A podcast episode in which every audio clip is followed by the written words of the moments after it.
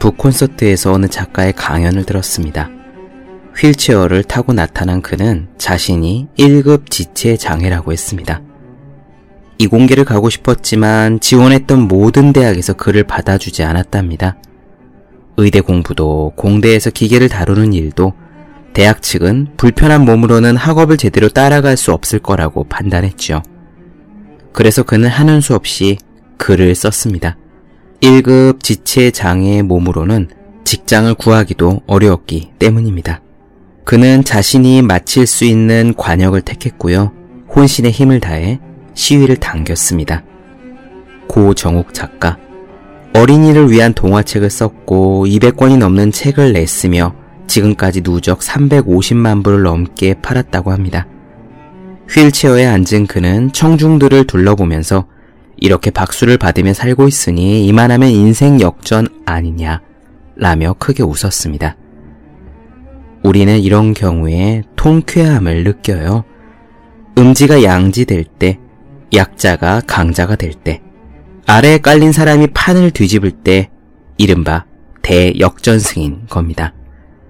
빌 게이츠는 언젠가 모교의 후배들에게 세상은 원래 불공평하다. 그것을 인정해야 한다 라고 조언한 적이 있습니다. 그렇습니다. 불공평한 세상이 과연 옳은 것이냐의 문제는 별개로 하고요. 세상은 사실 항상 그래왔습니다. 우리가 낑낑 애를 써야 겨우 얻을 수 있는 것들을 누군가는 어깨 높이에 매달린 사과를 따듯이 손쉽게 얻기도 합니다. 하지만 그렇다고 그저 불평한 채 앉아 있을 것입니까? 아닙니다. 우리는 우리가 겨냥할 수 있는 관역을 택해 최선을 다해야 합니다. 부지런히 체력을 기르고 열심히 공부하고 끈질기게 도전해야 합니다. 그러다 보면 인생을 역전시켰다라고 자신있게 말할 수 있는 날도 올 것입니다. 세상이 불공평한 것은 사실이지만 누구에게나 가능성이 있다는 것 또한 진실입니다. 지금부터라도 혼신의 힘을 다해 여러분의 인생을 바꿔보지 않겠습니까? 365 공비타민 불공평한 세상의 대역전승의 한 대목으로 시작합니다.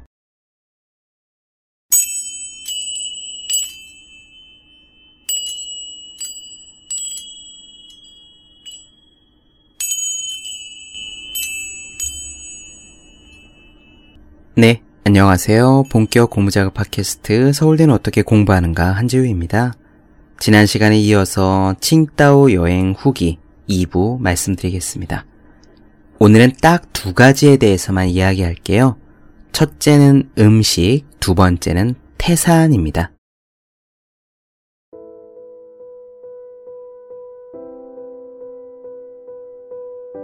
양꼬치 and 칭따오라는 말을 많이 하죠.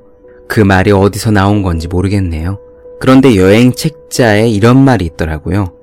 실제로 칭따오에서는 양꼬치가 아니라 바지락과 많이 먹는다. 바지락 볶음이 맥주 안주로 그렇게 좋대요. 그래서 기대를 많이 했습니다. 해산물 요리를 한 번쯤 먹고 가야겠다 하고 말이죠. 저는 여행을 다녀오면 음식 사진만 따로 총정리를 해서 제 블로그에 올리거든요. 관광지 사진이야 다른 블로그에도 사실 많이 있으니까요. 이번에도 블로그에 음식 사진은 총정리를 해서 올려놨습니다. 그래서 음식들 중에서 딱 두 가지만 말씀을 드릴게요. 첫째는 태산에서 먹은 치킨입니다. 조금 웃기죠? 태산에서 치킨을 먹다니. 이 음식은 추천드리는 게 아닙니다. 분명히 말씀드릴게요. 추천이 아니에요. 태산 꼭대기에 올라가면 천가라고 하늘천 거리가 하늘거리가 있습니다. 1500m 꼭대기에 마을이 있는 셈인데 꽤 커요. 음식점들도 많고 기념품 가게니 응급실도 있습니다. 그리고 이 천가에서 제일 유명한 음식이 비빔국수라고 하네요. 여행 책자에 글이 나와 있어요. 시간이 되면 천가에 올라가서 비빔국수를 먹어야지 하고 마음을 먹고 올라갔는데 결국 올라가는데 시간이 오래 걸려서 기차 시간이 빠듯한 결과 비빔국수는 애초에 포기할 수밖에 없었습니다. 그런데 그 꼭대기 천가에 올라갔더니 공안 요원 같은 젊은 청년이 손바닥만한 돈가스 같은 것을 휴지로 싸서 들고 먹고 있는 거예요. 왜 우리네 냉동 돈가스 있죠? 그걸 그냥 튀겨서 먹고 있는 겁니다. 그걸 보니까 문득 그게 먹고 싶어지더라고요. 그 청년이 이제 갓 한 입을 베어 문 걸 보니까 분명 저걸 파는 가게가 여기 부근 어디일 것 같고 그래서 주변을 둘러보았습니다. 튀김 가게가 하나 있더군요. 그리고 그 가게의 광고판에 저 청년이 먹는 돈가스 그림이 있었습니다. 저는 다가갔지요. 그래서 그 그림을 가리키면서 얼마냐라고 또 샤오치엔 하고 물었더니 10위안, 2천원이 좀 안 된다는 거예요. 아저씨가 알겠다고 하고 그걸 튀기기 시작했는데, 아, 그 기름이, 글쎄, 초등학교 앞 분식점에서 옛날에 팔듯이 새카만 기름에 튀기는 겁니다. 그 기름을 보는 순간 내가 실수했구나 싶었습니다. 그래도 어쩔 수 있나요? 주문을 해놓고선 도망갈 수도 없고 어차피 이렇게 된 거니까 받아서 한 조각 맛이나 보고 안 되면 그냥 버려야지 라고 솔직히 그렇게 생각했습니다. 아저씨는 돈가스를 다 튀기더니 가위로 자르더라고요. 저 청년은 그걸 그냥 둥근 채로 받아서 베어 먹는 거고 저는 잘라서 종이 봉투에 담아 주었습니다. 나무 꼬챙이도 하나 끼워서요. 쉐쉐라고 고맙다고 말하고 돌아서면서 정말 다 내려놓은 심정으로 딱 한 입만 맛보고 그대로 버려야지 하는 심정으로 한 조각을 먹었는데 이게 사람이 여행이란 참 알 수 없는 겁니다. 우선 돈가스라고 생각하고 주문했던 그 튀김은 치킨이었고요. 맛이 괜찮았던 거예요.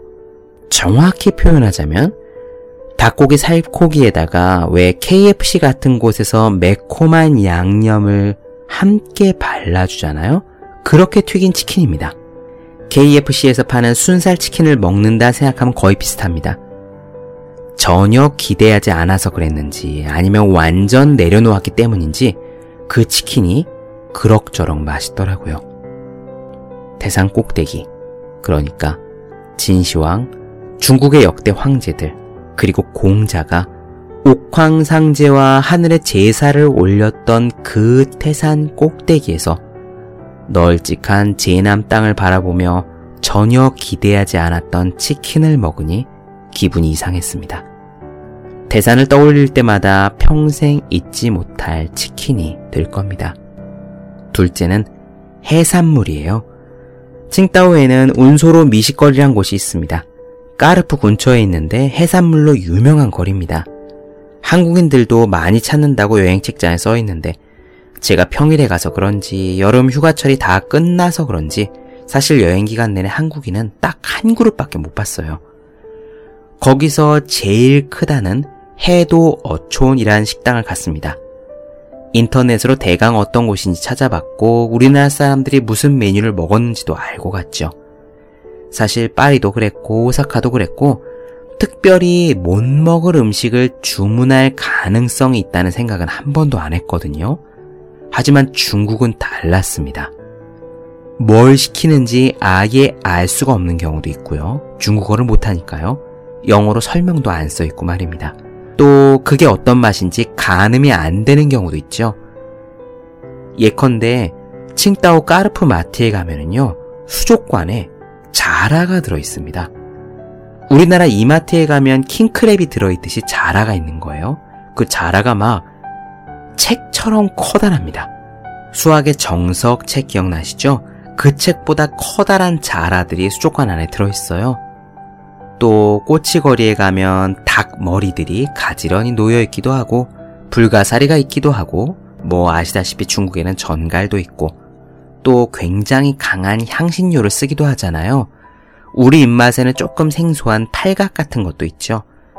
그래서 요리를 시킬 때 중국에서 제가 요리를 시킬 때는 조금 더 보수적이 되었던 것 같습니다.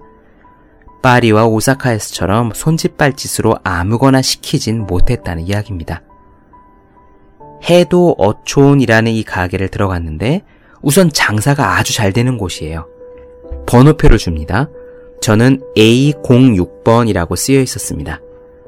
입구로 딱 들어가면은 왼쪽은 수족관 건물이고 오른쪽은 테이블이 있는 식당이거든요.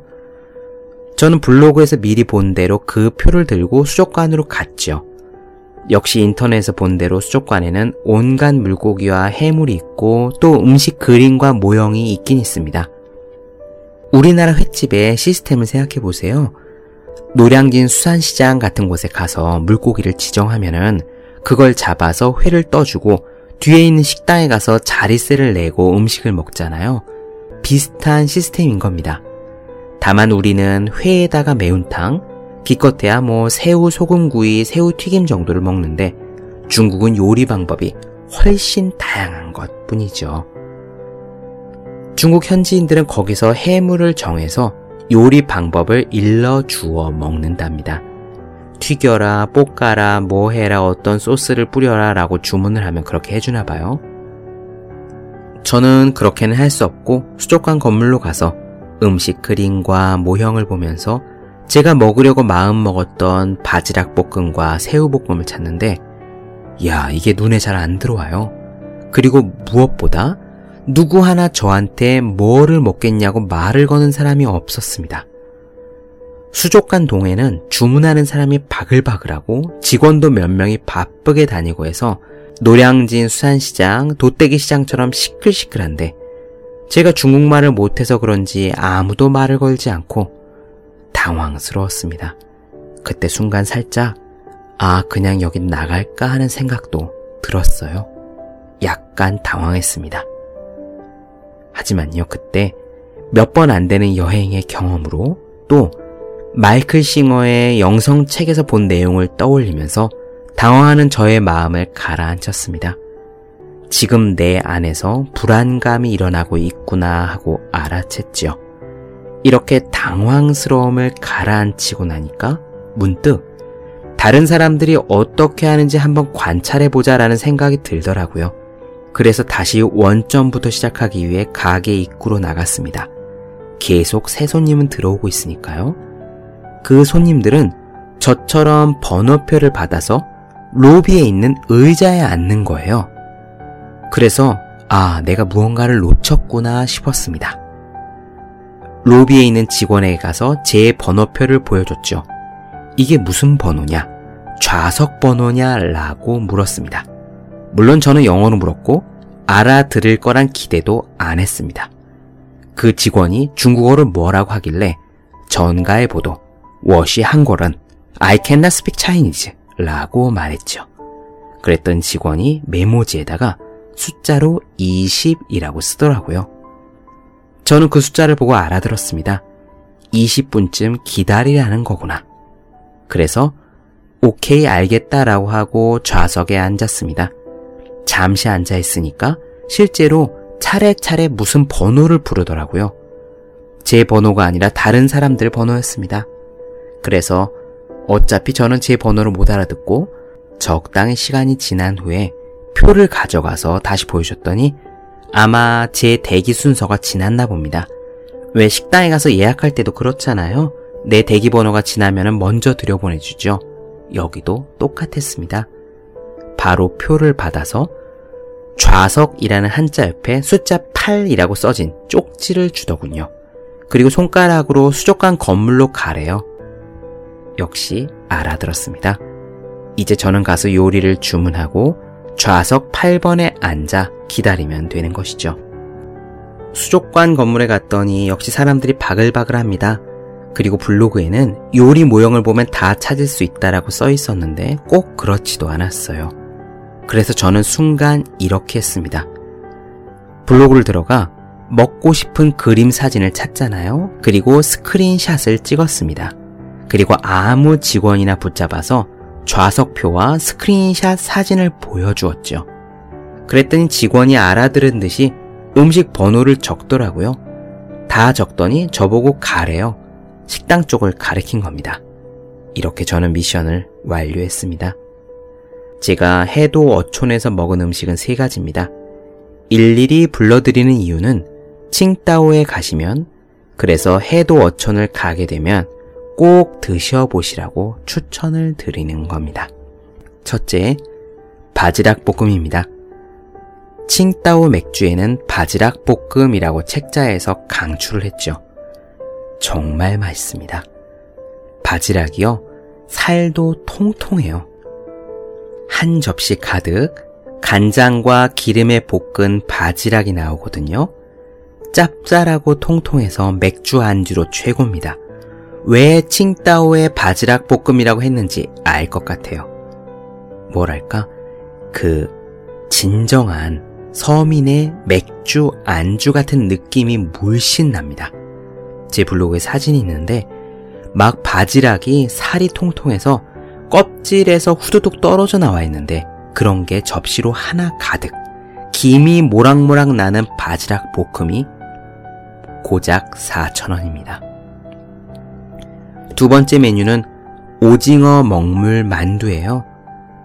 칭따오에는 해물이 유명해서 해물 만두들이 많다고 하네요. 예를 들면 조기 만두, 삼치 만두 같은 게 있는데 비리지도 않다고 합니다. 해도 어촌에서 유명한 만두는 오징어 먹물 만두입니다. 색깔이 까매요. 한 접시에 한 20개 정도 들었는데 양도 많죠. 마늘 다진 게 들어있는 참기름 간장이 함께 나옵니다. 오징어를 갈았다는 생각은 들지 않고 그냥 엄청 부들부들한 만두라는 생각이 들어요. 따뜻하고 부들부들한 김이 모락모락 나는 찐만두를 참기름 간장에 찍어 먹으니 정말 맛있죠. 마지막으로 새우 볶음입니다. 이 메뉴가 최고입니다. 중간 크기의 새우를 살이 꽉 찬 새우를요. 튀김옷을 입히지 않고 그냥 기름에 튀깁니다. 그 다음에 이 튀긴 새우를 빨간 건고추와 땅콩을 함께 넣고 고추 기름에 볶습니다. 새우도 많이 들었어요. 한 15마리쯤 들은 것 같네요. 아주 바짝 튀겼기 때문에 머리부터 꼬리까지 버릴 게 없습니다. 너무나도 고소하고 싱싱한데 고추기름의 매콤함과 이 땅콩의 고소함이 한데 어우러졌죠. 새우를 한 입 먹고 맥주를 한 모금 마시면 이게 세상에 솔직히 말씀드려서 저는 지금까지 맥주 안주로 세상에서 치킨이 최고인 줄 알았거든요. 아닙니다. 새우볶음이 훨씬 맛있습니다. 만약에 이 새우볶음이 튀김옷이 두꺼웠다면 뭔가 이 헤비한 맛이 나서 이러지 않았을 거예요. 그리고 고추기름에 볶은 것이 아니라 탕수육 마냥 소스가 흥건했다면 또 이렇지 않았을 겁니다. 튼튼한 새우를 일체의 가식 없이 그대로 튀긴 뒤에 건고추와 고추기름에 볶아낸 맛. 이게 새우 볶음입니다. 이 요리들과 함께 먹은 맥주의 소개를 빠뜨릴 수가 없죠. 칭따오에 가면 우리나라에 수입되지 않는 맥주가 많이 있어요. 칭따오의 다양한 맥주 라인업인데 그 중에 특이한 것이 원장 맥주라고 합니다. 맥주 원액이라고들 하던데 그 원액이라는 게 정확히 어떤 의미인지는 잘 모르겠고요. 그냥 느낌으로는 탄산이나 물을 타기 전에 맥주 정도로 받아들였습니다. 그러니까 톡 쏘는 맛은 덜하지만요. 훨씬 진한 맛이에요. 이 원장 맥주를 요리와 함께 먹었습니다. 얼마나 맛있는지 말도 못해요. 정말 녹아버릴 것 같아요. 마지막 날 이 해도어촌에서 원장 맥주와 함께 해산물을 먹으면서 칭따오를 다시 오고 싶다는 생각을 강력하게 했습니다. 칭따오 가시거든 꼭 드셔보시죠. 이 요리 세 가지의 맥주 포함해서 3만원 나왔습니다. 먹는 이야기를 조금만 하려고 했는데 너무 과격하게 몰입을 해버렸네요. 혹시 밤에 이 방송 들으시는 분께는 죄송합니다. 마지막으로 마음을 다스리기 위해서 정갈하게 태산 이야기 하고 마치겠습니다. 태산이 높다 내 하늘 아래 메이로다 오르고 또 오르면 못 오를 리 없건만은 사람이 제 안이 오르고 왜만 높다고 하더라 라는 시가 있죠. 그 태산을 올랐습니다. 사실 태산을요, 편하게 오르고 싶다면은 태산의 중간, 중천문이라고 하는데 그 중간까지 가는 셔틀버스가 있고요. 그 중천문에서 태산 꼭대기 천가까지 가는 케이블카가 있습니다. 거의 걷지 않고 옥황상제를 만날 수 있다는 뜻입니다. 대신 그렇게 가면 태산의 맛을 거의 못 보는 게 아닐까라고 저는 생각했고요. 다녀온 뒤인 지금도 그렇게 생각해요. 태산은 굉장히 중요한 곳이고 도보로 오르는 코스에는 500m가 멀다 하고 관문과 사당이 있습니다. 이 사당도 종합사당이에요. 관우를 모시는 사당도 있고 관세음보살 불교 사당도 있고 도교의 누구를 모시는 신전도 있고 굉장히 많습니다. 또 길가에 시귀나 경전이 쓰여 있는 비석이며 바위에 붓글씨가 써진 곳도 많았고요. 제가 동생에게 듣자 하니까 아예 태산학이라는 학문이 있답니다. 학문 중에서 법학, 경제학처럼 태산학이라는 것이 있대요. 그래서 동생이 검색을 해보니까 어떤 이탈리아의 교수는 이 태산에 있는 비석에 후대에 끄적거린 글귀들, 요즘식으로 표현하면은 비석에 달린 댓글이죠. 이 댓글만 연구하는 이태리 교수도 있다고 하네요. 저는요, 중간까지, 중천문까지는 걸어서 올랐습니다. 사실 저는 괜찮았는데 어머니께는 무리였나 봐요. 그래서 중간에 가서는 케이블카를 타고 나머지를 마저 올라갔습니다. 제가 중천문까지 오른 체력을 보니까 저는 끝까지 걸어서 올라가도 아무렇지 않을 것 같더라고요. 그래서 다음에 반드시 다시 와야겠다고 생각을 했죠. 이런 느낌을 받았습니다. 태산에 있는 수많은 사당과 비석, 그리고 관문을 보면서요. 공자와 진시황 이래로 하늘에 닿기 위해 옥황상제에게 무언가를 빌기 위해 이 산을 올랐던 수많은 사람들의 마음을 생각했습니다.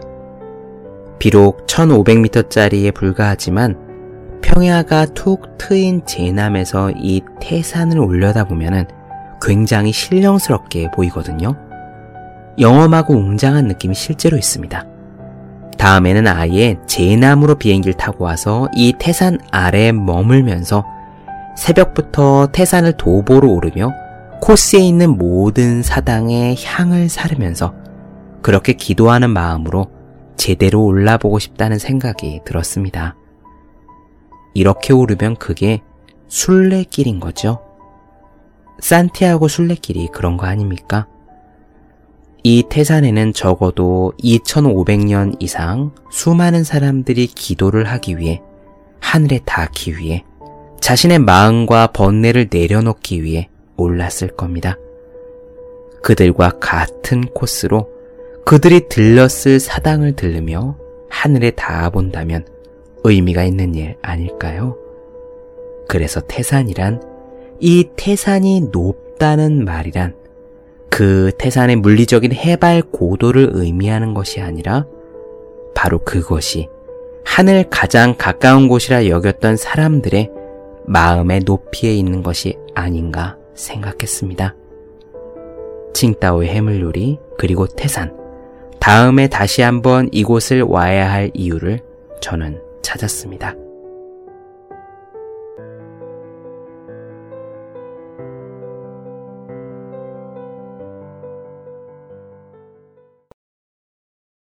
본격 공부자극 팟캐스트 서울대는 어떻게 공부하는가 이상으로 칭따오 여행 후기를 마치겠습니다.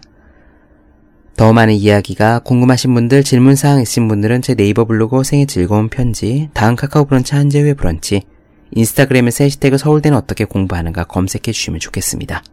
또 매일매일 공부하시는 분들, 여러분 주변에 매일매일 공부하시는 그분들을 위해서 하루 한 페이지씩 읽고 공부할 의지를 북돋는 책, 보기만 해도 공부하고 싶어지는 365 공부 비타민 선물해 주시면 좋겠습니다. 오늘 여기까지 할게요. 저는 다음 시간에 뵙겠습니다. 여러분 모두 열심히 공부하십시오. 저도 열심히 하겠습니다.